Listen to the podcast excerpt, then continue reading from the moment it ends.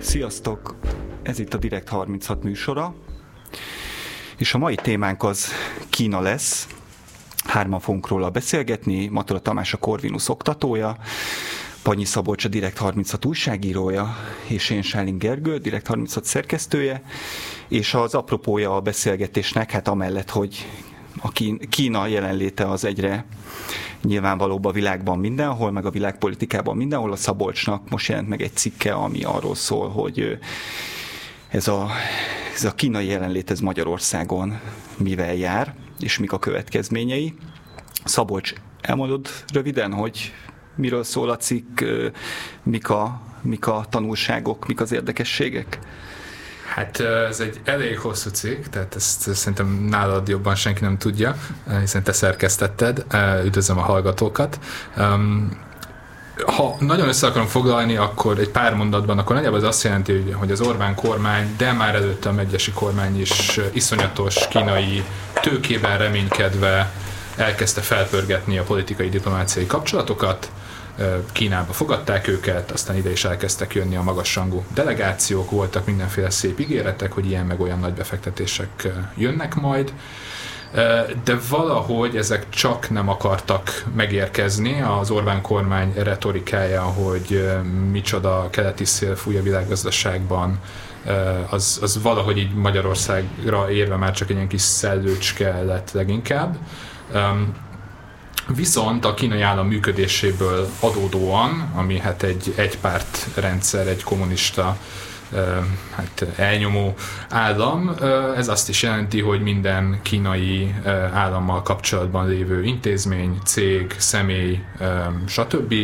az hát bizony be van kötve a kínai biztonsági szervekhez is, és ahogy elkezdődött ez az intenzív kapcsolattartás Kínával, úgy kezdte el a Parlament Nemzetbiztonsági Bizottságában is a magyar elhárítás évről évre jelezni, hogy hát itt egyre nagyobb kínai kémaktivitás jelent meg, és nagyjából 2016-17-től kezdve pedig Molnár Zsolt, aki az elnöke volt ennek a bizottságnak hosszú ideig, és most is tagja, ő azt mondta, hogy nagyjából innentől kezdve felzárkózott az orosz kémaktivitásra Kína, és legalább olyan durván kémkednek itt a hírszerzők Magyarországon.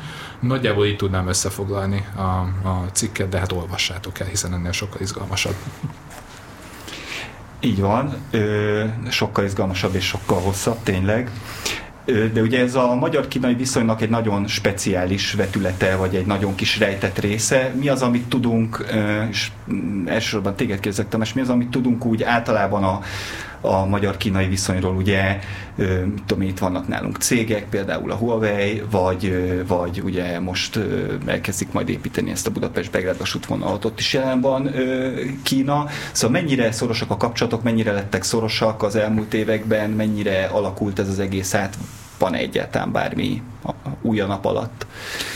Én is köszöntöm a hallgatókat. Hagy tegyem ezt gyorsan egy történelmi kontextusba. Ugye, hogy az előbb elhangzott, már Megyesi Péterék idején elindult egyfajta közeledés Kína irányába, és nem volt ebben semmilyen meglepő dolog. Alapvetően arról szólt, hogy a közép-európai országok igyekeztek felzárkózni ahhoz, amit a nyugat-európai országok az elmúlt évtizedekben kiépítettek már Kínával. Csak hogy egy konkrét példát mondjak, a Volkswagen csoport 1984-ben települt be a kínai népköztársaságba, tehát alapvetően mi nagyon le voltunk maradva ezen a téren. Megyesi Péter ezt elindította, majd egyébként több közép-európai ország is követte ezen a téren, és alapvetően gazdasági kapcsolatok kiépüléséről szólt ez a dolog. Jött aztán 2009 vége, amikor egy óriási meglepetés érte a, hát legalábbis a Kína kutató, magyar Kína kutató közönséget, a nagyobb közvélemény talán ez nem érintette olyan mélyen, amikor az az Orbán Viktor, aki korábban ugye harcos antikommunista volt, 2000-es évek elején fogadta a Dalai Lámát a magyar parlamentben, érdemes tudni, tudni, ez a kínai diplomácia szemében vörös posztó. Tehát ez az Orbán Viktor egyszer csak 2009 végén, amikor már látható és várható volt, hogy a következő év májusában megnyerik a választásokat, elrepült Pekingbe, és felvette a pártközi kapcsolatokat a kínai kommunista párt és a Fidesz között.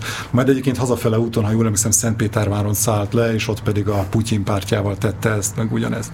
Egyébként Kína kutatói szemszögből ez egy, ez egy elég jó hír volt, mi nagyon tartottunk attól, hogy az addigra éppen szárba szökkenő jó magyar-kínai kapcsolatok, ugye több évtized kihagyás után újra megroppannak, és ehhez képest én magam is akkoriban úgy fogalmaztam, hogy a reálpolitika győzött, és a magyar miniszterelnök a nagy gazdasági válság, aztán a eurózóna válságának az előszelét érezve úgy döntött, hogy az ideológia helyett inkább a reálpolitikára helyezi a hangsúlyt. Hát ez azóta ugye nagyon hangsúlyosan így történt az elmúlt évtizedben.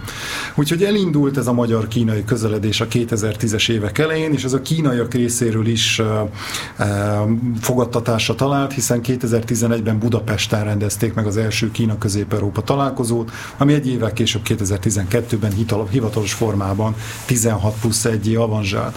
És azóta ebben a keretrendszerben dolgozik együtt a legtöbb 16 közép-kelet-európai ország és Kína, de hogy a konkrét kérdésedre is válaszoljak, Magyarország ebben egyébként igazat kell adni a kormánynak, valóban kiemelkedő szerepet játszik, hiszen Magyarország már az utolsó olyan uniós tagállam, amely nagyon látványos gesztus sokkal továbbra is kiáll Peking mellett. Eltelt egy évtized, és szinte az összes többi közép-európai uniós tagállam elkezdett kihátrálni az elmúlt egy évben eh, a 16 plusz egy együttműködésből. Ez az utóbbi egy-két hónapban olyan szinten felgyorsult, hogy a balti államok egészen konkrétan jelezték, hogy ők kiválnának ebből, hiszen az egésznek semmi értelme, nem hozott gazdasági előnyöket, rengeteg politikai eh, hátrányjal járt, tehát nagyon nagyok voltak a politikai költségei a résztvevő országok számára, Magyarország az utolsó az uniós államok közül, aki továbbra is erősen kiáll Kína mellett. Aminek ugye vannak következményei, tehát mondtátok, hogy, a, hogy ugye vörös posztó, mondjuk például Tájván kérdése, vagy Hongkong, vagy minden ilyen ö, a kínai politikában érzékeny témával foglalkozni, vagy külpolitikában érzékeny. És ugye ez a fordulat, ugye a cikketből is kiderül Szabolcs, ez azért járt azzal, hogy ezt a Tibet barát kommunista ellenes vonalat ezt azért le kellett csavarni. Hát amennyire az én forrásaim ezt elmondták, akik részben ott voltak például ezeken a tüntetéseken a, a kínai nagykövetség előtán, pont ez az érdekes, hogy a 2009 decemberében ment Orbán Viktor Pekingbe felvenni kapcsolatokat, és még az év, a márciusában vagy áprilisában volt egy nagy tüntetés a nagykövetség, kínai nagykövetség előtt, ahol ott volt Balogh Zoltán, vagy szegény Szájer József is, és ehhez képest tényleg egy fél év telt el. És nekem nagyjából azzal magyarázták, hogy miközben ugye Orbán Viktor azért alapvetően egy, egy ilyen antikommunista indítatású valaki ként indult, és amúgy az is maradt, de neki Kína, a tibeti kérdés, az sose volt egy ilyen érzelmi valami, ellentétben mondjuk, nem tudom, Balogh Zoltánnal, vagy másokkal, csak hát nyilvánvalóan nem ők határozzák meg a párt irányvonalát, és amikor ők megkapták azt a, az útmutatást, hogy akkor innentől most mi pragmatikusan együttműködünk, akkor hát ők letekerték a hangerőt. De ami, ami számomra a legérdekesebb volt ebben, a, ebben az egészben, az az, hogy de Orbán Viktor a belpolitikában még mindig kommunistázik, de amikor ő kommunistázik, akkor mindig csak a egyébként Magyar Szocialista Párt politikusaira gondol.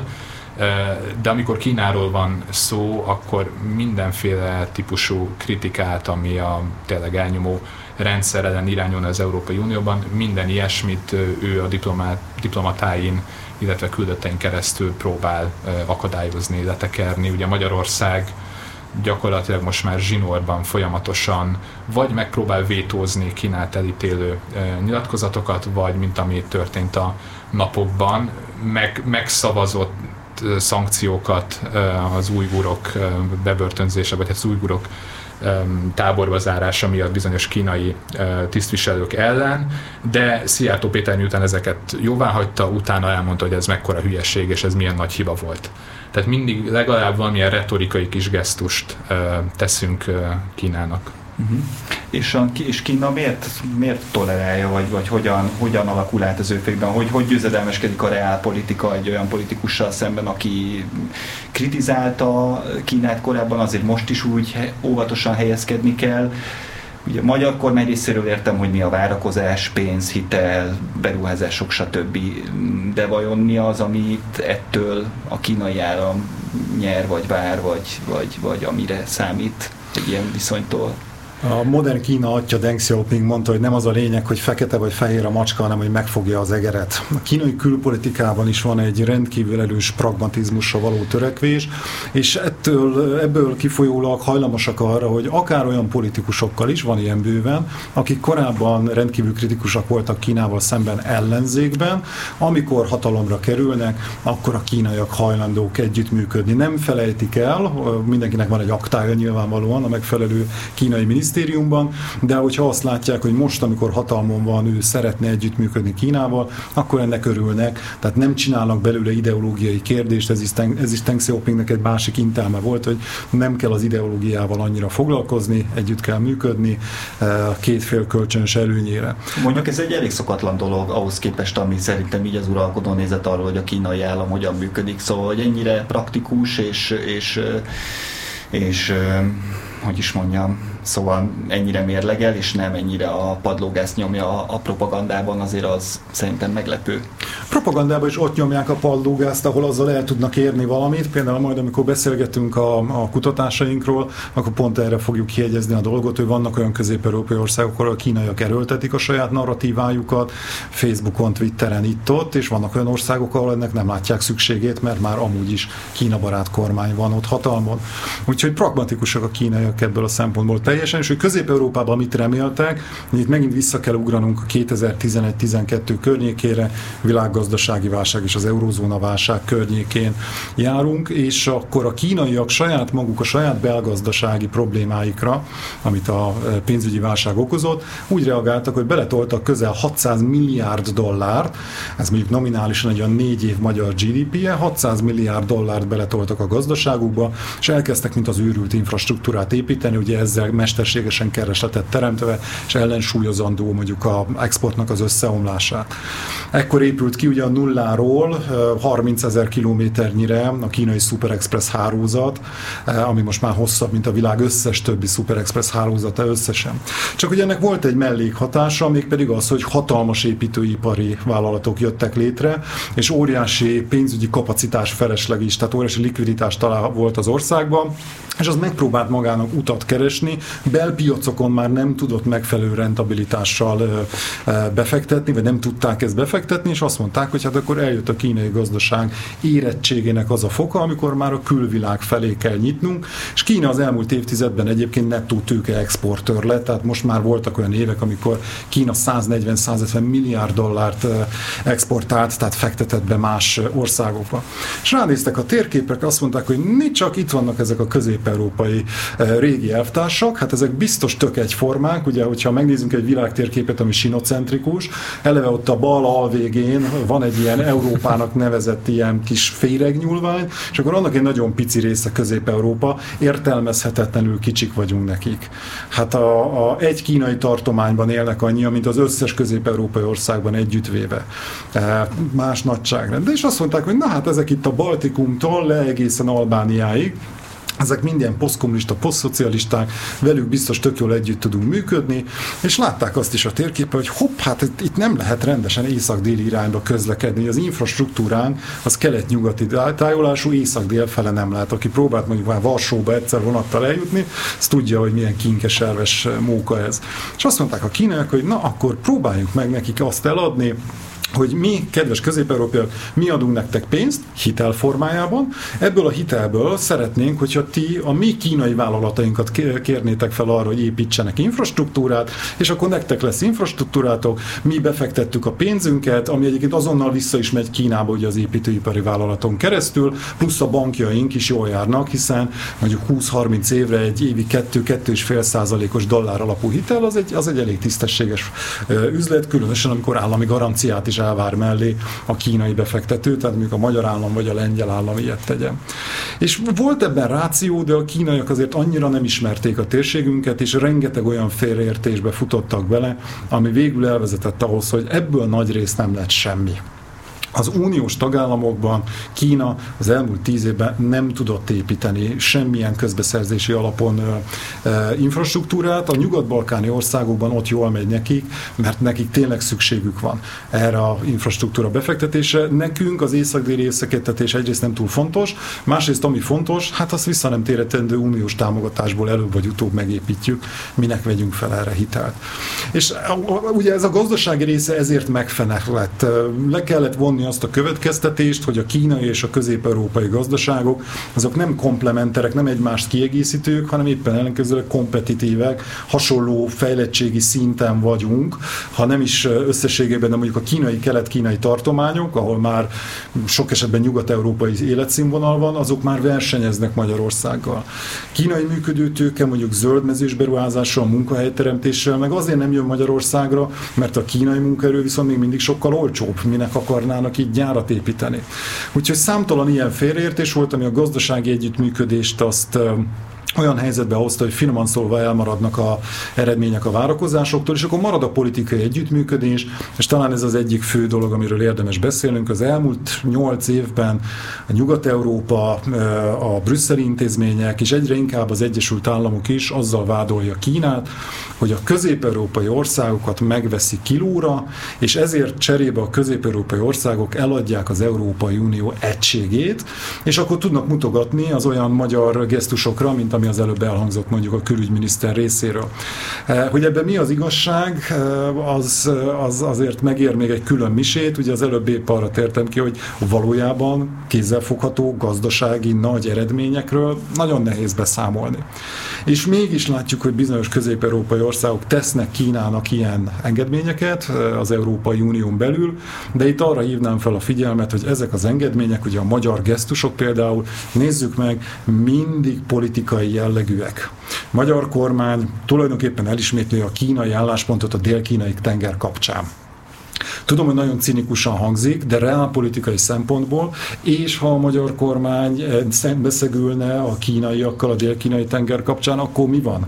Küldjük a Budapest csata hajót, kiemeljük az Adria mélyéről, az egy jó közbeszerzési eljárás lenne egyébként, és elküldjük a dél-kínai tengerre. Ugyanígy az emberi jogok, tehát eh, nem azt mondom, hogy egyetértek ezzel a külpolitikával, csak azt mondom, hogy egy nagyon cinikus külpolitika ezt tudja követni, és azt mondja, hogy igazából ezeket a politikai gesztusokat nulla forintért a kínaiaknak megtehetjük, ők ennek vagy örülnek, vagy nem, viszont mindig, amikor már pénzre kerül a sor, akkor meg kell nézni, hogy a magyar döntések mindig kihez húznak? Németországhoz. Németországnak nem teszünk keresztbe, és hát akkor hogy, hogy reklámozzam egy egyel korábbi cikkedet, ami, eh, eh, ami szintén nagyon hosszan és részletesen arról eh, szólt, hogy a magyar kormánypártnak milyen kapcsolatai vannak Németországgal, azt hiszem, hogy az elég jól elmagyarázza ezt az összefüggést is. És a németek hogy viselkednek a kínaiakkal? Ha már itt tartunk, ha, ha őket követjük. Nagy kérdés, hogy egy korszak végéhez érünk-e. Az elmúlt 15 évben Angela Merkel eh, szépen folyamatosan halkította le például az emberi jogokkal kapcsolatos kínai kritikát, Kínát illető német kritikát, mert hogy ugye a pénz beszél. És azt látjuk, hogy az Európai Unió Kínába irányuló exportjának közel a felét egyedül Németország állítja elő. Németország exportjában 7% Kínának a súlya. Sokkal fontosabb a németek számára Kína, mint bármelyik közép-európai ország számára, ami egyébként megint egy picit ilyen zárójelbe teszi a nyugati vádakat Közép-Európával szemben, hogy mi függünk Kínától. De hogy függünk Kínától. Hát nekünk majd, hogy nem tök irreleváns Kína befektetési meg export szempontból. A németeknek, németeknek nagyon fontos Kína, úgyhogy szépen sokan is kritizálják most már Angela Merkel. A kérdés, hogy az utódja hogyan fog viselkedni. Egyelőre azt látjuk, hogy a potenciális utódjai mintha harcosabbak lennének Kínával szemben, de, ahogy előbb erre már utaltam, egy dolog ellenzékből nagyokat mondani Kínára, és egy teljesen másik dolog viszont kormányon léve szembenézni azzal, mondjuk a német nagyiparnak milyen érdekei vannak. És ugye azt azért látjuk szerintem az utóbbi időben, hogy, vagy legalábbis nekem mostanában tűnt fel, hogy a kínai mondjuk állami kommunikáció ezekben a dolgokban, amikor valami elvárható gesztus elmarad, akkor azért elég keményen visszalő, és nagyon kemény vonalakat húznak, hogy mi fér bele és mi nem fér bele, szóval azért ők is szerintem próbálják egy kicsit irányban tartani a, ha nem is barátokat, de együttműködő partnereket. Kínáról beszélgetünk, vendégünk Matula Tamás a Corvinus oktatója és Panyi Szabolcs a Direkt 36 újságírója. És az előző, előző részben röviden összefoglalva arról volt szó, hogy a 2008-as válság körül megjelent a legtöbb közép-európai és európai ország Kínában pénzben reménykedve, Kína meglátta a lehetőséget a befektetésekre, de aztán padhelyzet lett az egész ö, bizniszből, nem sok minden lett, viszont ha már Kína itt betette a lábát, akkor már a jelenléte érzékelhető is, és Tamás említetted, hogy, ö, hogy hát azért Kína eléggé finoman hangolja, hogy melyik országban hogyan lép fel, és a Szabolcs cikkéből is kiderül sok minden erről, hogy Magyarországon a kínai jelenlét mivel jár. Beszélgessünk egy kicsit erről, hogy mi a kínai stratégia a régióban és Magyarországon, hogyan, hogyan szeretnék ezt a jelenlétet még látványosabbá tenni, vagy Alapvetően azt látjuk, és itt talán a koronavírus járvány megjelenéséig merem ezt mondani, ugye ez egy egészen új helyzetet hozott, de azt megelőzően azt láttuk, hogy a kínaiak megpróbálják megdolgozni azoknak az országoknak a közvéleményét, amelyek hagyományosan Kína ellenesek, ilyen pedig klasszikusan például Csehország, Csehországnál is szokták mondani a kollégák, hogy ott a Václav Haveli hagyományoknak is a része az, hogy az ország teljes népessége, tehát nem csak az elit, vagy az újságírók, vagy ilyesmi, hanem az ország nagy része eh, meglehetősen erősen kommunista ellenes, és a diktatúrák elleni fellépést az ugye a nemzeti öntudat részének érzik. Magyarországról mit tudunk ebből a szempontból, mondjuk ha csak Kínát nézzük a Kínával való, vagy kínaiakkal való szimpátiát? Magyarország alapvetően a másik véglet ilyen szempontból. Mi sem szeretjük a kínaiakat, tehát az egy másik kutatási projektünk volt, tavaly év végén végeztünk azzal, 13 közép-európai országban néztük meg, hogy milyen a közvéleménynek a benyomása Kínáról, és Magyarországon is a közvélemény nagy része negatívan vélekedik Kína kapcsán, viszont minket érdekelnek a legkevésbé az olyan értékalapú ügyek, mint az emberi jogok, demokrácia, eh, elnyomás elleni eh, fellépés, sőt meglepő volt azt látni, hogyha megnéztük, hogy a, a, a Kínát kedvelők, azok tipikusan milyen jellegű emberek voltak, akkor például náluk az látszott, hogy anyagi helyzetükkel elégedettek, a kapitalizmus szeretik, de az autoritár rendszerekkel sincs különösebb gondjuk. Tehát ez az államkapitalizmussal kacérkodók, azok, azok tipikusan jobban kedvelik Kínát Magyarországon, akiknek természetesen pedig az ilyen értékalapú dolgok fontosak, ők nem, nem kedvelik Kínát Magyarországon. De akkor a mm, kutatásatok szerint mint az első nézet az uralkodó itthon. Nem, azt tudom csak mondani, hogy a, a népesség többsége nem kedveli Kínát Magyarországon, de nem azért nem kedveljük, mint a csehek, uh-huh. hanem hogyha megnéztük azokat a képzettársításokat, ugye csináltunk ilyen, hogy kinek mi jut eszébe Kínáról, akkor Magyarországon bizony továbbra is ezek a sztereotípiák szoktak megjelenni, hogy annyian vannak, mint az oroszok, ami butaság, mert tízszer annyian vannak, gagyi, koronavírus, és ezek a negatív konnotációk szoktak szoktak előre, előjönni Kína kapcsán, de az, hogy emberi jogok, Tibet és az ilyen politikai felhangú vagy értékalapú dolgok, ezek nem jelennek meg ma magyar közéletben, a magyar köztudatban, nagyon marginálisak. Ezt egyébként egy korábbi, hogy a médiát egy kicsit itt illusztris helyen szidjam, egy korábbi kutatásunk, ami 2010 és 17 között megnéztük, hogy hogyan írt a magyar mainstream média Kínáról. Közel 4000 cikket dolgoztunk föl. Ott is azt láttuk, hogy Magyarországon a média az szinte csak és kizárólag a pénzre fókuszál. Kínai gazdasági növekedés, Kínával az exportunk, kínai befektetések, tehát ezek a tranzakcionális jellegű dolgok voltak azok, amik megjelentek. Ehhez képest például a cseh médiában ott ilyen hatalmas betűkkel Tibet, Xinjiang, Taiwan, emberi jogok, tehát teljesen más a hozzáállása a médiának is.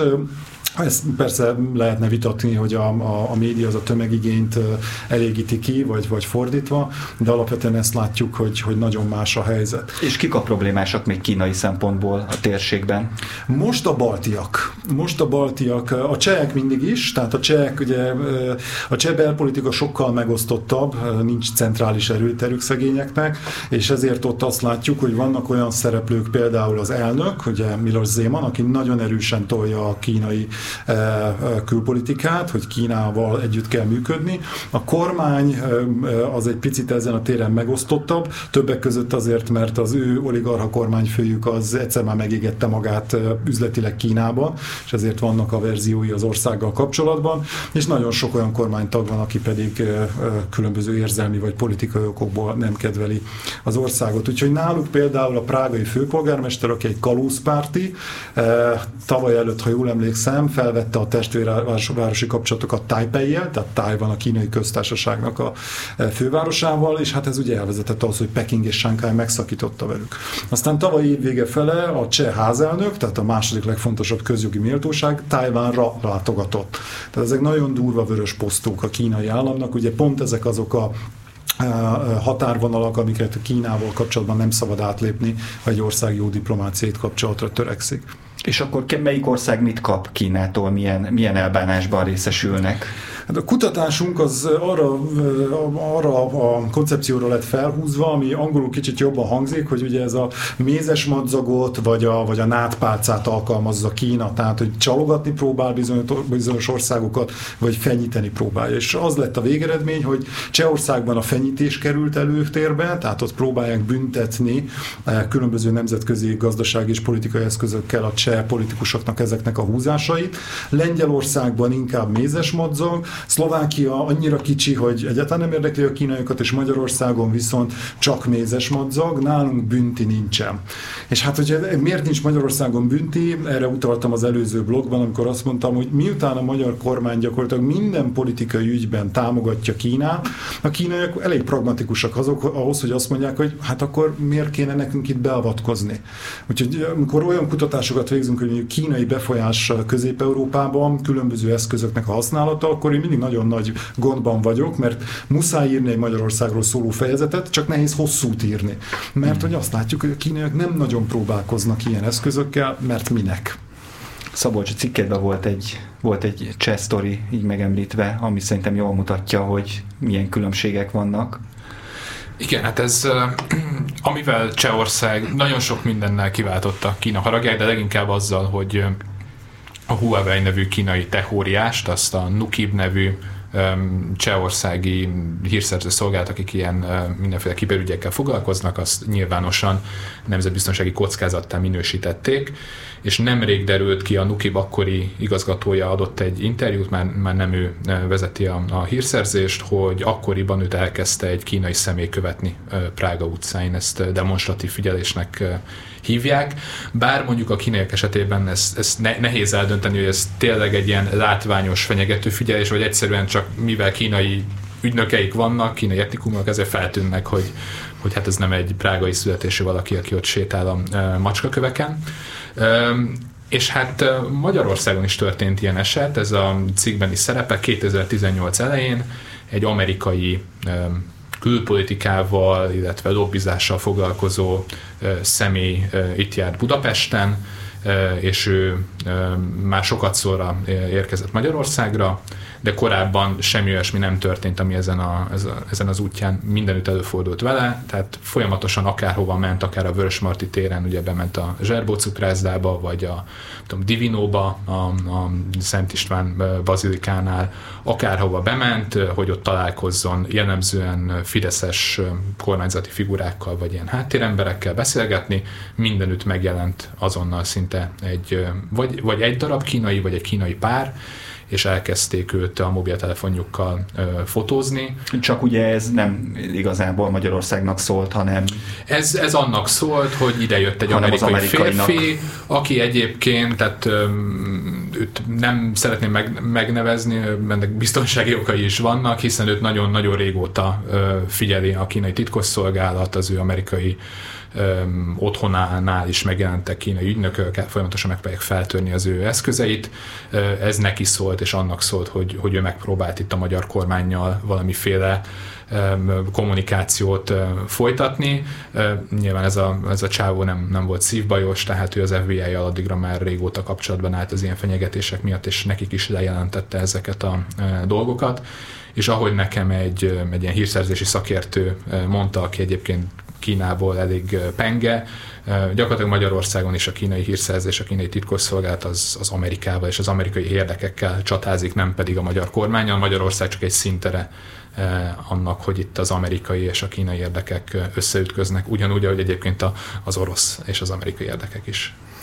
És mi vajon Kínának a az elvárása ettől a nátpálcától, vagy a, vagy a mézes madzaktól, mi, ez egy percepció menedzsment, hogy legyen jobb híre Kínának a világban, vagy most már úgy érzik, hogy itt van egy börgő gazdaság, évtizedek óta ők húzzák a világot, tehát nem tudom, jár nekik valami, elfoglalják a méltó helyüket, hogyan gondolkodik erről mondjuk a kínai állam, vagy a kínai döntéshozók?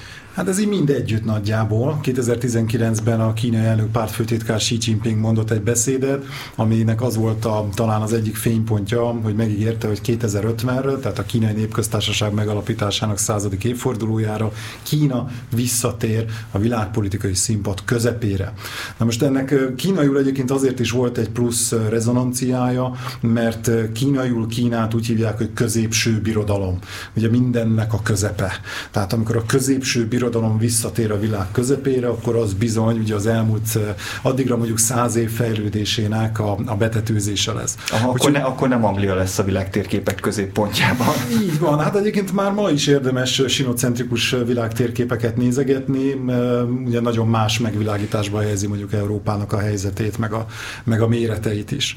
Úgyhogy Kínának fontos természetesen a saját magáról kialakított image. Itt Közép-Európában egyébként talán ez kevésbé fontos számukra, számukra, hiszen ne felejtsük el, hogy az elején utaltam rá, nagyon jelentéktelenek vagyunk nekik. Tehát mi mondjuk Kína kutatóként itt Közép-Európában hajlamosak vagyunk ugye állandóan ebben a buborékban élni, hogy Kína mit csinál Közép-Európában, és egy picit elhinni, hogy fontosak vagyunk, de igazából nem vagyunk fontosak. Tehát itt közép-európai országok egyeseknek akkora a népessége, mint egy-egy pekingi kerületnek.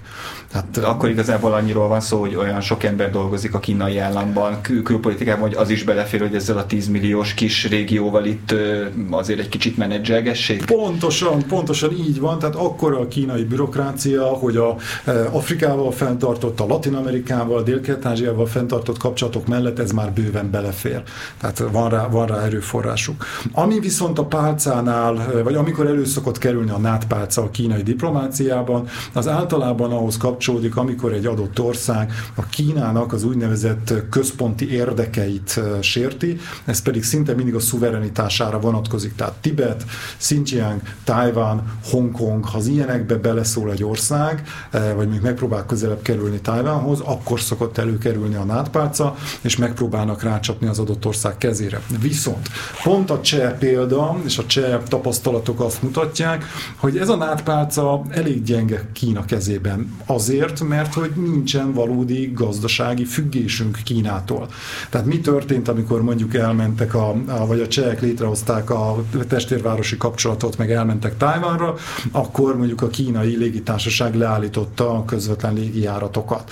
Ami egyébként egyfelől szerintem azért volt egy azért volt bumeráng hatása, mert ugye egészen odáig arról beszélt mindig a mindenkori kínai állam és a kínai cégek, hogy a kínai cégeknek semmi köze a kínai államhoz, azok teljesen függetlenek, e, és ezért nem szabad összekapcsolni őket ilyen politikai esetekben, majd ugye egy suhintással a kínai állam leállíthatta egy elvileg magáncégnek a járatait Prágába. Egyébként azt is tudjuk, hogy ez a magáncég, ez a kínai légitársaság már amúgy is le akart állítani, mert nem nagyon érte meg nekik, tehát ez egy jó kifogás volt. És egyébként a cseh azt mondják, hogy semmiféle hátrány nem érte őket, mert hogy nem volt mit elvenni, nincs olyan nagy kereskedelmük, nincs olyan nagy befektetésük mondjuk Kínában, ami nekik, eh, ami, amivel fájdalmat okozhatnának a kínaiak.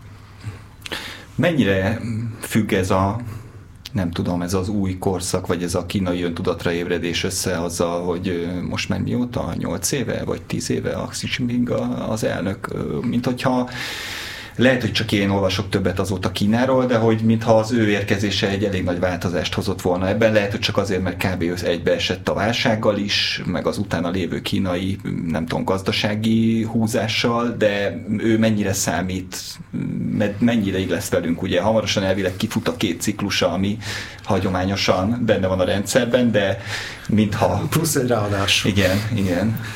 Teljesen jól érzékeled, a ma már sokszor emlegetett Deng Xiaoping volt az, aki a 90-es évek elején meghirdette az úgynevezett ilyen alacsonyan, alacsony profilú vagy, vagy csendes külpolitikának a körszakát, amikor azt mondta, hogy felismervén, hogy Kínának egy olyan külpolitikai környezetre van szüksége, amely békés, nyugodt és ezáltal az ország a belső gazdasági fejlődésére tud koncentrálni, ezért azt mondta, hogy gyerekek, csit, a következő húsz évben mi eltöltjük azzal, hogy fejlődünk, fejlődünk, addig, ahogy ő mondta, elrejtjük a képességeinket, nem vállalunk vezető szerepet, nem megyünk bele konfliktusokba, hanem így a radar alatt mi szépen fejlődünk, és majd eljön az időnk. És úgy tűnik, hogy 2012-ben, amikor a jelenlegi elnök pártfőtitkár Xi Jinping hatalomra került, akkor úgy döntött, hogy eljött az idő. Hogy ezt esetleg ő túl korán gondolta így vagy sem, ezt, tehát ezt majd a történelem eldönti, de volt rá jó oka, hogy ő így érezze, hiszen az elmúlt évtizedben a nyugatnak a presztízse Kínában óriási veszteségeket szenvedett el. Tehát az, hogy a nyugaton, nyugaton robbant ki ugye a világgazdasági válság, és akkor utána annak a kezelése finoman szólva hagyott kívánni valót maga után. Aztán az eurozóna válsága. Ez mind-mind-mind nagyon felerősítette Kínának az öntudatát és a büszkeségét, és hát azt kell mondanom, hogy most ráadásul ez betetőzi a koronavírusnak a rettenetes félrekezelése, ugye a Trumpi Amerikában, Európában, miközben Kínában meg már rég újraindult az élet, úgyhogy nagyon megnőtt Kínának az öntudata. Ettől függetlenül lehet, hogy még idővel kiderül, hogy kicsit korán mutatták meg arra, hogy mire képesek. Itt ez a csendes építkezésnek ugye volt egy fölvesszük ezt a Fölvesszük. telefont? Aha. Akkor utána Igen? folytatom. Hello, Hello. sziasztok! Szia! Ö, hm, Tök érdekes a téma, amiről beszéltek. Azt szeretném megkérdezni, ö, rengeteg mindent lehet olvasni most már Kínáról, meg azt azért tudja az ember, hogy most már lassan visszakapaszkodott abba a, a világhatalmi szerepbe, ami, ami valaha, tehát tulajdonképpen a, a kis ö, piros könyves kis ö, kulturális forradalommal, amit leixeltek, azt most, most már vissza, visszakapaszkodtak. És ö, lehet látni, hogy irgalmatlan gazdasági befolyásuk van az, az egész világgazdaságra, tehát nagyon-nagyon-nagyon hatalmas potencia, és egy irgalmatlanul robosztus gazdaság. De ö, lehet egy csomó olyat olvasni, hogy azért ö, ilyen időzített bombák vannak a rendszerükben, tehát mit tudom én, a nyugdíjrendszer, a tudom én, a demográfiai dolgok, az egészségügy, a társadalombiztosítás, a, mm, az éhező, nyomorgó, közép-kínai falvak lakói, tehát hogy egy, egy csomó egymásnak ellentmondó dolgot lehet olvasni, hogy most tulajdonképpen ez, ez, amit most látunk, ez csak a külcsíny, vagy, vagy megvan mellé a belbecs is? Tehát Kína tényleg annyira prosperál, mint amennyire kívülről látszik, vagy, vagy azért lesz egy nagy puffa vége? Tulajdonképpen ennyi lenne a kérdésem, jó? Ö, hallgatlak tovább titeket. Köszönjük, köszi. Sziasztok. Hello. Tamás? A kérdésben feltett két állítás igazából nem zárja ki egymást, tehát valóban annyira prosperál Kína, mint amennyit látunk belőle. Ehhez azért azt is hozzátenném, köszönjük a kérdéseket, tök érdekes és nagyon fontos dologra világít rá, amit majd mindjárt kifejtek, de hogy arra is fel, érdemes felhívni a figyelmet, hogy valóban az elmúlt évtizedekben a nemzetközi média sokkal többet beszél arról, hogy Kína milyen befolyás szerez, milyen robosztus, milyen nagy a gazdasági növekedése, és egy picit elfelejtettük azt, hogy mindeközben a nyugatnak az összhatalma az valójában még messze nagyobb, mint Kínáé. Mert arról nem beszélünk, hogy Németországnak mondjuk Magyarországon van 26 milliárd eurónyi befektetése, arról beszélünk és döngetjük a mellünket, hogy Kínának van három. És ez általában az egész globusra igaz, hogy az amerikaiak, az nyugatiak azok ott vannak száz éve mindenütt, nagyon befolyásosak, csak ezt már olyan, olyan normálisnak vesszük, és picit elfelejtkezünk arról, hogy a kínaiaknak ez a gyors növekedése, ez egy óriási teljesítmény, de nagyon-nagyon mélyről jöttek. Kína 1979-ben a világ egyik legszegényebb ország volt. Az indiai egyfőre jutó gazdasági teljesítmény ez másfélszer nagyobb volt, mint a kínai. Tehát onnan felkapaszkodni, nem azt mondom, hogy egyszerű, meg lebecsülendő, ez egy óriási teljesítmény, de láttunk ilyen teljesítményt Koreában, Japánban, meg egyébként nyugaton is. Szóval csak azt akarom mindezzel mondani, hogy ne becsüljük még le a nyugatot, ne, tek, ne, ne temessük a mutat, nyugatot. Egyre gyakoribb ez Magyarországon különösen, meg Közép-Európában. Nekem ilyenkor mindig szegény Hofi jut eszembe, aki, ha jól emlékszem, nagyjából azt mondta, hogy a elvtársak a nyugat a szakadék szélén áll, de még mindig egy lépéssel előtte járunk. Úgyhogy ezt azért érdemes észben tartani, hogy a nyugatot még nem szabad temetni. Viszont a kérdésnek a második része, hogy van-e Kínában időzített bomba? Van. Nem is egy, nagyon tájékozott volt a betelefonáló, valóban itt van például az árnyékbankrendszernek a kérdése, Mond. Mondom tovább, az árnyékbankrendszernek a kérdése, és a demográfia valóban a legnagyobb bomba, arra majd mindjárt visszatérünk. Igen? Hello? Ó, bocs, lehet, hogy beletel- beletelefonáltam a válaszba, megvárom szívesen. Oké, oké. Nagyon udvarias vagy, köszönjük. Szóval ugye a demográfiai bomba valóban a legnagyobb. Azt látjuk, hogy a kínai népesség tetőzik a következő néhány évben. A munkaképes korú lakosságnak a száma 2017 óta csökken, és a legvészesebb forgatókönyvek azt mutatják, hogy az évszázad végére Kína elveszteti a lakosságának a felét. Azt képzeljétek el, hogy 700 millió környékére leesett, Nigéria utoléli, és ugyanerre az időszakra az Egyesült Államok lakosságát 500 millió fölé várják.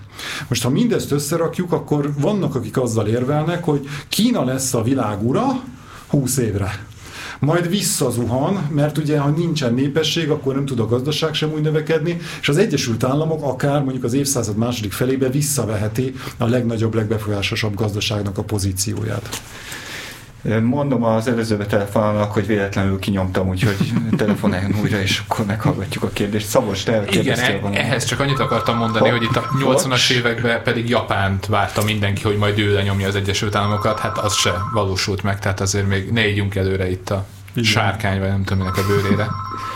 Hello!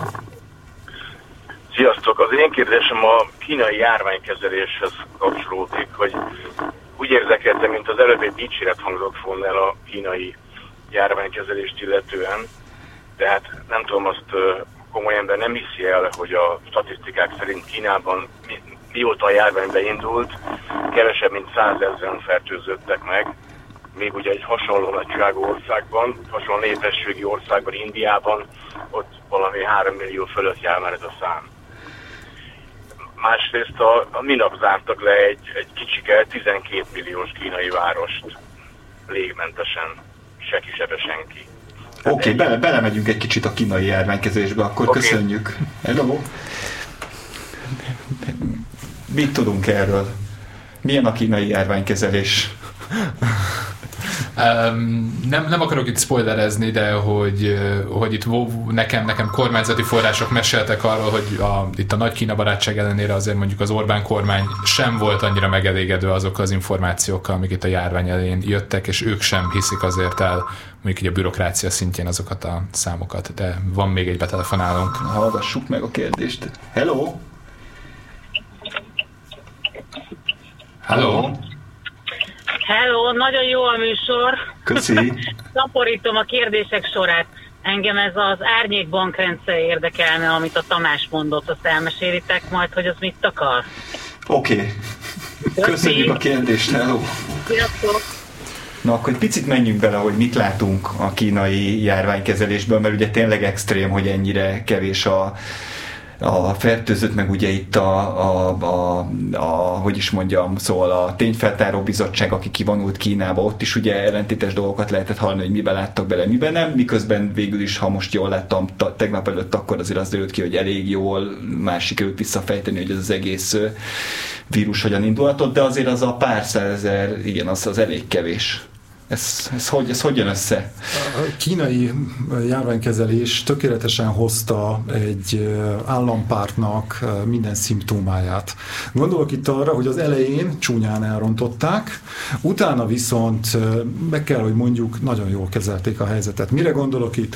Az elején, ami, ami mondjuk esetleg a magyar közép-európai szocializmusból, aki még emlékszik dolgokra, ismerős lehet, hogy a helyi pártvezetés eltitkolta, hogy el, megpróbálta elbagatelizálni. Tartott tőle, hogy ez esetleg az ő körmére koppintanak, és ezért eltert jó pár hét, talán hónap is, mire ezt a központban, Pekingben felfogták és elkezdték komolyan venni.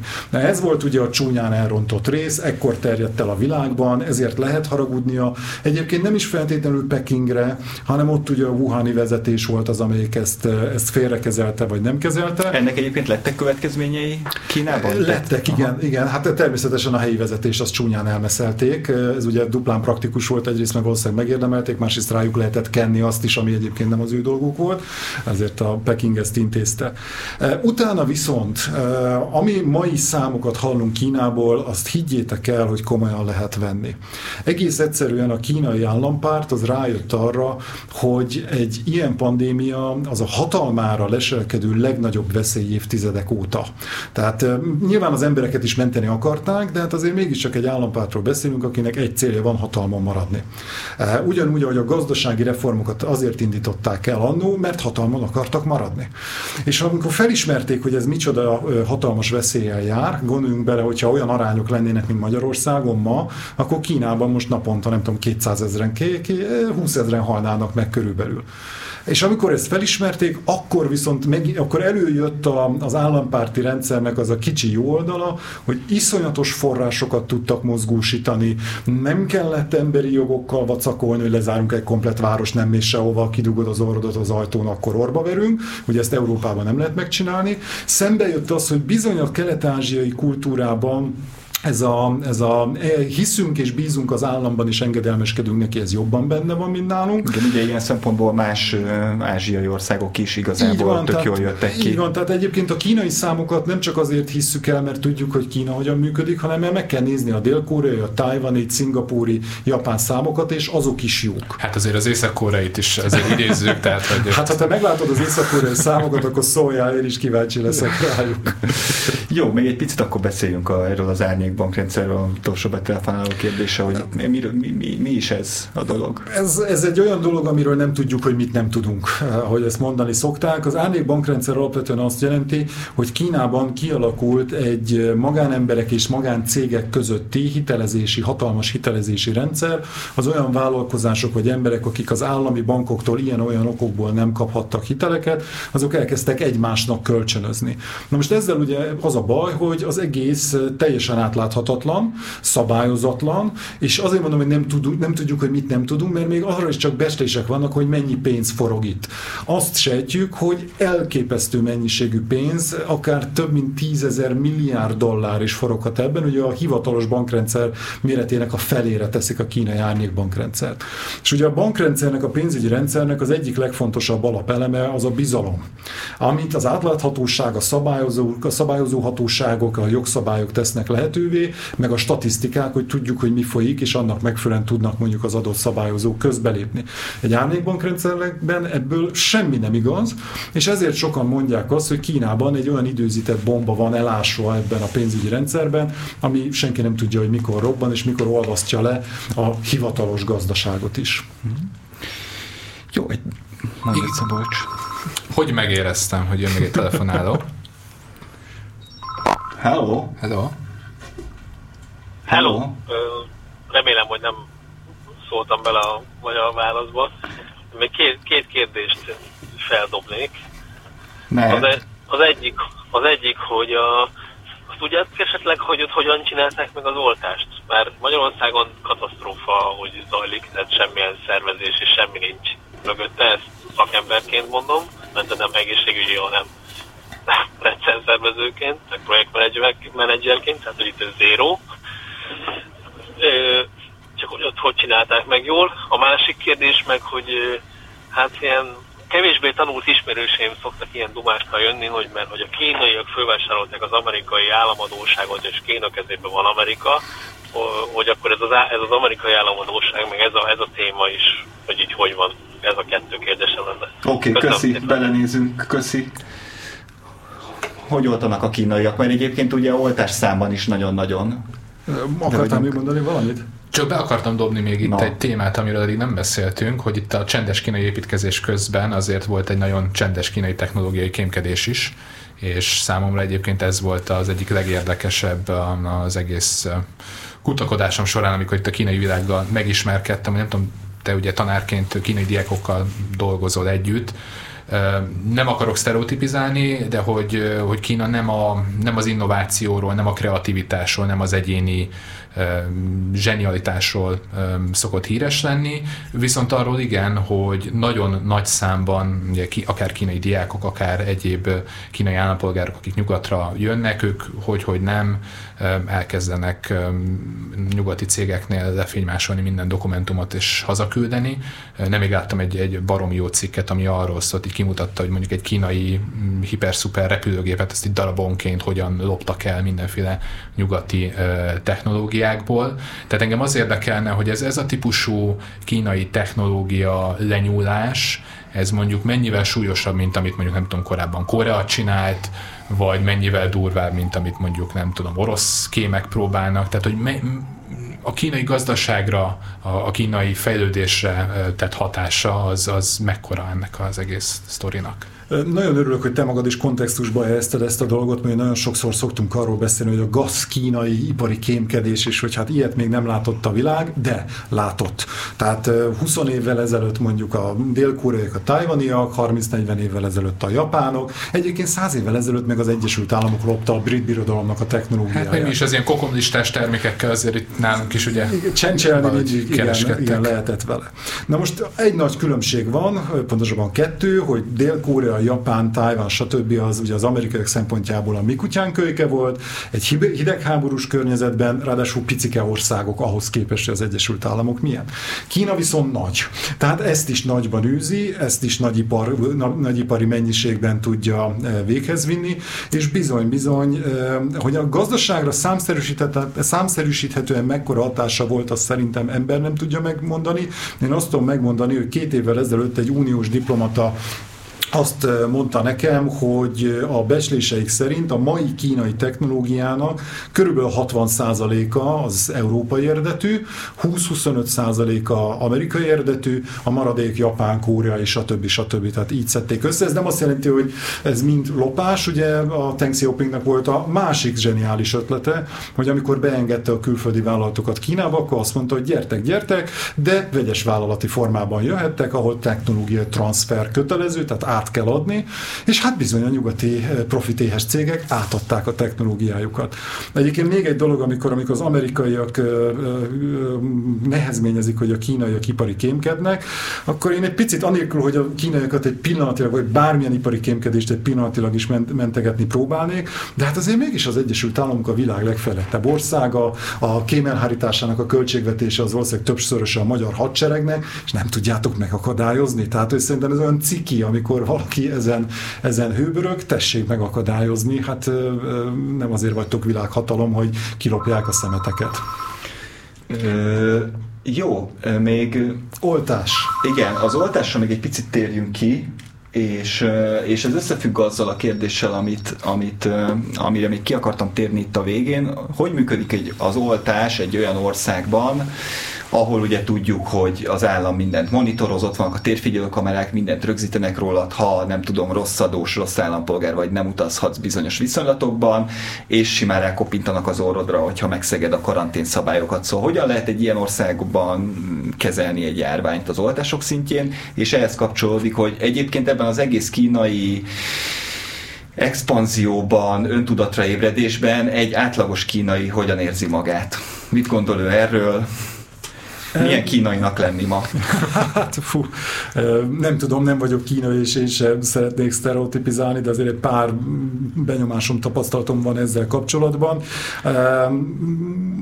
Anélkül még egyszer mondom, hogy ezt általánosítani próbálnám. Nekem az mindig feltűnő szokott lenni, hogy akár Kínában tanítok, akár Magyarországon tanítok, és felteszek kérdést a jelenlévő kínai diákoknak valamilyen témában, mert kíváncsi vagyok a véleményükre, akkor vagy hallgatnak mélyen, nem kapok választ, vagy előadnak valami standard szöveget, és higgyétek el, az viszont rendszeres, hogy óra után oda jön hozzám, négy szem közt, körbenéz, és utána elsuttogja a valódi véleményét. Uh-huh. És ez számomra mindig olyan, egyrészt ugye oktatóként, meg, meg kínakutatóként egy ilyen nagyon érdekes élmény, meg információ, másrészt meg szívszorító azt látni, hogy ma 10-20 éves emberek is így, így élnek, ami nekünk a, e, hát reméljük, hogy már csak a, a múlt itt Kelet-Közép-Európában. Erről ugye volt egy-két érdekes sztoria cikketben Szabolcs a mm, egyetemistákat, hogyan használják az úgynevezett népi hírszerzésben. Erről mesélj már egy kicsit, és kíváncsi vagyok, hogy a Tamás ezekről a sztorikról mit gondol, hogy ez mennyire reális, vagy, vagy mennyire egy ilyen extrém kirívó eset. Igen, tehát a kínai, kínai hírszerzésnek egy, egy, hogy is mondjam, egy ilyen érdekes, sajátos formája az az, hogy, és ez nem, nem csak a, amennyire én tudom, de ezt Tamás szintén egészíts ki. Ez nem a kommunizmussal kezdődött, hanem egyszerűen az egész kínai birodalmat úgy lehetett fenntartani, hogy egy besugó hálózatot építettek hiszen földrajzilag egy olyan hatalmas területről van szó, ahol máshogy nem lehetett fenntartani a központi hatalmat, mint hogy az információnak áramolnia kellett valahogy. Ez benne van a kínai kultúrában, 2017 óta pedig törvény is van arról Kínában, hogy minden kínai állampolgárnak, minden kínai cégnek, minden kínai entitásnak segítenie kell a kínai hírszerzést, az információszerzést, és ezt titokban kell tartania a külvilágtól. Ugye Magyarországon, meg más demokráciákban is az egy bevett dolog, hogy adott esetben egy állampolgártól a saját tudom, kémelhárítás vagy hírszerzés segítséget kell megpróbál beszervezni, csak te ezt vissza tudod utasítani. Kínában viszont, ha megkeresnek, akkor ezt nem tudod visszautasítani. És ugye a cikkből kiderül, hogy itt nem csak arról van szó, hogy itteni vállalatvezetőket, diplomatákat, családtagjaikat keresik meg, hanem... Hanem adott esetben egy, egy sima egyetemistát is, aki mondjuk azért tud nyugatra jönni, és erre van egy, van egy konkrét sztori. Egy lányról, aki a Külügy és Külgazdasági Intézetbe 2019 áprilisában beesett egy konferenciára teljesen nem az alkalomhoz öltözve, és így elkezdett vadul fényképezni, megjegyzetelni, hogy ki mit mond éppen a közönségből, látszott rajta, hogy világát nem tudja, utána őt be tudtam azonosítani a regisztrációs hív segítségével, és hát kiderült, hogy ő egy Magyarországon tanuló kínai egyetemista, nektek semmi köze nincsen a NATO-hoz, meg a védelmi kérdésekhez, de egyébként ő kínai kommunista párttag, és az egyik tanárának elmondta, hogy hát neki néha meg kell tennie bizonyos dolgokat azért, hogy ő itt tudjon tanulni, illetve hát anyagi gondjai is voltak, és valószínűleg pénzt is kapott ezért a munkájáért. Illetve hát beszéltem egy, egy másik, másik forrásra, és egy Corvinusos diák, aki bizalmasabb kapcsolatba került egy, egy kínai hallgatólányal, aki pedig elmondta, hogy ő pedig diák munkaként lehallgatott telefonbeszélgetéseket gépel, aztán fordít kínaira, mert hogy ezeken a beszélgetéseken Kínában élő, angol beszélő külföldiek vannak lehallgatva. A kínai hírszerzésnek egy sajátossága az, hogy ki tudja szervezni ezeket az ilyen kuli munkákat, fel tudja használni. Akár azt is, hogy van egy csomó millió kínai, aki tud mondjuk angolul, és mondjuk a hírszerzésben éppen nincsen erre kapacitás, akkor őket is erre felhasználhatja. Ez, ez mennyire extrém sztori, illetve mennyire extrémek azok a sztorik, amik arról szólnak, hogyha bármi között van a kínai államhoz, akkor, akkor neked minden reggel meg kell nézni egy videót, ahol elmondják, hogy éppen mi az aktuális állami vízió bizonyos külpolitikai, politikai dolgokról. Létezik ez, vagy ez, ez, ez tényleg a... Ez létezik, de alapvetően a pártagokra vonatkozik, akik mondjuk csak 90 millióan vannak, és valóban van ilyen applikáció, amit a mobiljukra le kell tölteni, és monitorozzák, hogy megnézik-e, hogy nézik meg, stb. De hát mondjuk ez egy pártag esetén, mondjuk nem azt mondom, hogy szívesen csinálnám, de akár még elvárható is lehet. A diákok kémkedése azért itt is érdemes egy picit kontextusba helyezni. Meggondoljuk, hogy nincs olyan amerikai diák, amely Kínában tanulva ne a CIA-nek vagy az NSZ-nek dolgozna. Abban persze teljesen igazad van, amit előbb mondtál, hogy ő választhat. A kínai diák meg kevésbé választhat. Viszont a kínai diák ezt meg úgy tudja megoldani, hogy ír valamit. Azért Kína alapvetően minden ilyen nagy állam, főleg ilyen keleti, eh, eh, premodern állam, ami aztán kommunizmus kommunizmussal lett megáldva, egy bürokrácia, egy gigantikus bürokrácia, és az a lényeg, hogy elkészüljön, hogy a kilóra mennek a dolgok, meglegyen az egy méter magas tócnyi papír jelentés. A minőség az ilyen szempontból már nem biztos, hogy olyan fontos, úgyhogy biztos vagyok benne, hogy az olyan diákok, akiket egy beszerveznek, 99%-uk nem, nem önkéntes dalolva, vagy nem örömmel csinál, és valamit ír. Elmegy a külügyi intézetbe, lefényképezi, megír egyébként magasról, eh, tesz az egész dologra. Úgyhogy ennek a hatékonysága az, az kérdéses. Az, az egy érdekes felvetés, hogy vajon itt a mennyiséget lehet-e minőséggel eh, pótolni. Eh, van-e erre feldolgozó kapacitás Kínában, hogy ezeket a jelenségeket, jelentéseket mind elolvassák? Egyébként valószínűleg van, egyébként meg azt sem, hogy mondjam, tartom kizártnak, sőt egészen biztos, biztos vagyok benne, hogy mondjuk a, a különböző internetes technológiák és különösen mondjuk a kvantum számítógépeknek a fejlesztése, az biztos, hogy a hírszerzésnek is felkeltette a figyelmét, hogy mondjuk a mesterséges intelligenciával kiválthassanak egy csomó ilyen dolgot. Hát látjuk azt az adatbázist, amit építettek, több nem tudom hány millió, azt hiszem két millió emberről jött ki tavaly, köztük egy csomó magyarról is. 2,4 millió, igen, és, és ebből 710 magyar személy, ez a Shenzhen Data Technologies, vagy mi volt igen. a neve ennek a kínai magáncégnek, amiről kiderült, hogy egyébként a kínai hírszerzéssel és a hadsereggel is kapcsolatban áll, és Orbán Viktor gyereke, Tarlós István gyereke, csomó politikus és gazdasági döntéshozónak a környezetéről gyűjtöttek, alapvetően open source alapon, tehát az internetről, közösségi médiás profilokból adatokat, és nyilvánvalóan ott is valamiféle olyan algoritmus futtattak le, ami így, így be, beszívta ezeket a, az adatokat.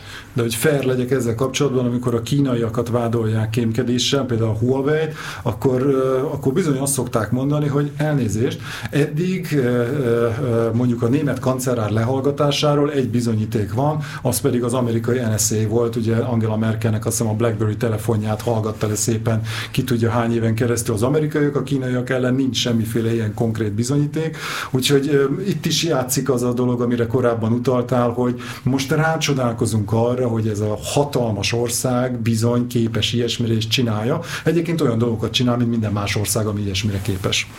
Egy picit még egy utolsó kérdés az e szegény közép-kelet-európai perspektívájából, hogy én sokat találkozom azzal a véleménye, hogy ugye persze nem csak cégvezetők, diplomaták, stb illetve kínai kereskedők vannak Magyarországon, főleg ugye az utóbbi időben a cikketben is volt Szabolcs, hogy egy csomó értékes ingatlan vásárlás történt Magyarországon, és én sokszor találkozom azzal a vélemény, hogy itt arról van szó, hogy van egy csomó, van egy viszonylag izmos, a magyarnál mindenképpen sokkal izmosabb kínai középosztály, akinek kínai szinten nem kirívó, de egyébként mondjuk egy közép szinten hatalmas vagyona van, amit egyrészt valahogy Kínából ki kell hozni, másrészt pedig itt olyan az életszínvonal és az életkörülmények, talán valamennyire Magyarországon is, de mondjuk Nyugat-Európában biztosan, ami egyszerűen annyival jobb, hogy egyszerűen szeretnek itt élni a kínaiak, és aki megteheti, az, az, az ha nem, valami, nem köti oda valami nagyon, akkor, akkor ide jön. Ugye a letelepedési kötvény vásárlók, ez nagyjából 20 ezer embert jelent, ennek a több mint 80% ez kínai. Tehát alapvetően a kötvény biznisz, ugye a Direkt 36-on voltak nagyon izgalmas cikkei a kollégáknak arról, hogy az orosz kémfőnök fia is, vagy Assad szíriai diktátornak az egyik ilyen táskás embere is szerzett kötvényeket, de azért 80% a Kínából érkezett, tehát a kínai rész volt a legnagyobb biznisz, és ugye nemzet, nemzetbiztonsági szempontból a probléma az az, hogy a magyar magyar elhárításnak nem volt igazán ideje. Tehát 30 napot kaptak arra, hogy valakit, nem tudom, Észak-Kínából átvilágítsanak, hát hogy van erre kapacitása? Sehogy. És ahogy mondtad, itt nagyon sokan Kínából kimentik a vagyonukat. Tehát azért kell nekik ez a kötvény, hogy valamilyen módon mondjuk korrupcióba voltak mondjuk érintettek, és azt a vagyont, azt a, a nagy kínai ilyen korrupció ellenes kampány elől azt mondjuk elhozzák ide de ugye azt se lehet kizárni, hogy adott esetben maga a kínai hírszerzés használja fel ezt a konstrukciót arra, hogy betelepít mondjuk úgynevezett ilyen alvóügynököket, vagy, vagy illegális hírszerzőket, és hát az valóban a magyar elhárításnak felkeltette a figyelmét, hogy a budapesti belvárosban 5., 6., 7. kerületben nagyon sokszor irreálisan a piaci ár fölött vásároltak ingatlanokat kínaiak. Ha jól emlékszem, akkor 2019-ben a budapesti ingatlanvásárok már több mint fele az kínai volt és nagyjából ezek erről a kötvényes hullámról azt mondják, hogy ez tényleg ez az ilyen vidéki pártitkár, jól, jól bekötött, közepesen gazdag rétegből kerül ki. Szeretnek itt élni a kínaiak? Én is szeretek itt élni, szerintem ők is szeretnek itt élni. Ja, csak nekik nem ez a hazájuk, úgyhogy kicsit más azért. Valószínűleg ezért még könnyebb itt élni, ha nem értik a nyelvet, meg a magyar belpolitikát. Tehát a legtöbb külföldi ismerősöm ezt mondja, hogy ha nem érted a magyar belpolitikát, akkor nagyon kellemes hely Budapest. Eh, szeretnek itt élni a kínaiak, persze. Tehát ne felejtsük el, hogy azért a, lehet, hogy a kínai hírszerzésnek is van ehhez köze, de alapvetően Magyarországon él a legnagyobb kínai diaszpóra egész kelet-közép-európában. 88-ban nyitottuk meg neki nekik egy időre a vízummentesség lehetőségét, és akkor beáramlott 40 ezer ember, amik aztán gyorsan lezárták a akkori utolsó rendszerváltás előtti kormányok ezt, és ez hozta magával aztán a Bank of China-nak a jelenlétét Magyarországon, hozta magával, hogy most már van ugye jó pár éve kínai-magyar kétanyelvű általános, most már középiskola is, tehát van itt egy diaszpóra, ami fontos nekik, hogy tudnak ugye saját közösségükben élni. És a lakásvásárlás, én ott két dolgot emelnék ki, az egyik az, hogy kínaiak nagyon szeretnek befektetni, tehát a, a tőzs, de az egy óriási dolog lett Kínában az elmúlt években, az átlag ember tulajdonképpen ilyen szerencsé játék jelleggel elkezdett ezt játszani. És ha ránézel a magyar, Budap, különösen a Budapest ingatlan piaci árakra, mondjuk 2014-től 20-ig, akkor azt látod, hogy itt úristen, hát triplájára felmentek a dolgok, ez vonzotta a kínai befektetőket. Nekem van ilyen budapesti kínai ismerősöm, aki egyszer csak ilyen casually elmesélte, hogy ja, múlt hét végén átugrott egy balátnőm Londonból, vett két budapesti lakást. És én még így néztem, hogy hát ez így az egyetemi fizetés mellett nehezen elképzelhető. Ez a másik érdekesség, amit a kötvényesekről mondanak, hogy nem tudom, 16 ezeren vettek Kínából, de hogy ennek jó része nincs itt. Tehát, hogy ez a letelepedési kötvény, ez ugye ezzel nem csak Magyarországon lehetnek, hanem egy Schengeni vízum is jár ezzel, és ugye ez a konstrukció Magyarországon, ez, ez olcsóbb, mint más nyugati országoknak a hasonló ilyen Golden Visa konstrukció, és ezzel hát lelépnek hát mi az, hogy nyilván olcsóbb? a hát mi az, hogy olcsóbb? Mi fizetünk nekik? Hát ez egyedülálló, hát nem csoda, hogy erre rámentek. Ugye a magyar konstrukció az úgy nézett ki, hogy 300 ezer euróért vettek magyar államkötvényt, amit utána azt hiszem 5 év volt a lejárat ide, 5 évvel később visszakapták a 300 ezer eurót, plusz a kamatokat. Hát ez, mi fizettünk nekik azért, hogy kapjanak egy letelepedési engedélyt a Schengeni zónán belül. Hát minden másutt a világon, ugye megvesz általában egy céget kell vásárolniuk, munkavállalókat, munkavállalókat kell alkalmaznia, ingatlant kell vennie, ilyesmi jellegű a letelepedési államok. Egy, egy érdekes dolgot mondták nekem a forrásom, amikor itt a cikken dolgoztam, hogy van egy bizonyos ellentét a régi 80-as évek, 90-as évek ide érkezett, főleg Dél-Kínából érkező ilyen kereskedő kínai uh, diaszpora, illetve az új, uh, új hullámos kötvényes uh, emberek között. Ez valóban így van? Hát ha más nem, generációs különbség biztosan van, ugye akik a 80-as években jöttek, azok elsősorban Shanghai, Fujian környéke, e, és azok inkább szegényebbek voltak, ugye azért próbáltak szerencsét, akik meg most jönnek, ezek meg új gazdagok vagy középosztály, e, úgyhogy nyilván egy teljesen más kör. Nagyon szépen köszönjük a beszélgetést, és elnézést, akinek a kérdésére nem maradt idő. Két hét múlva találkozunk. Sziasztok!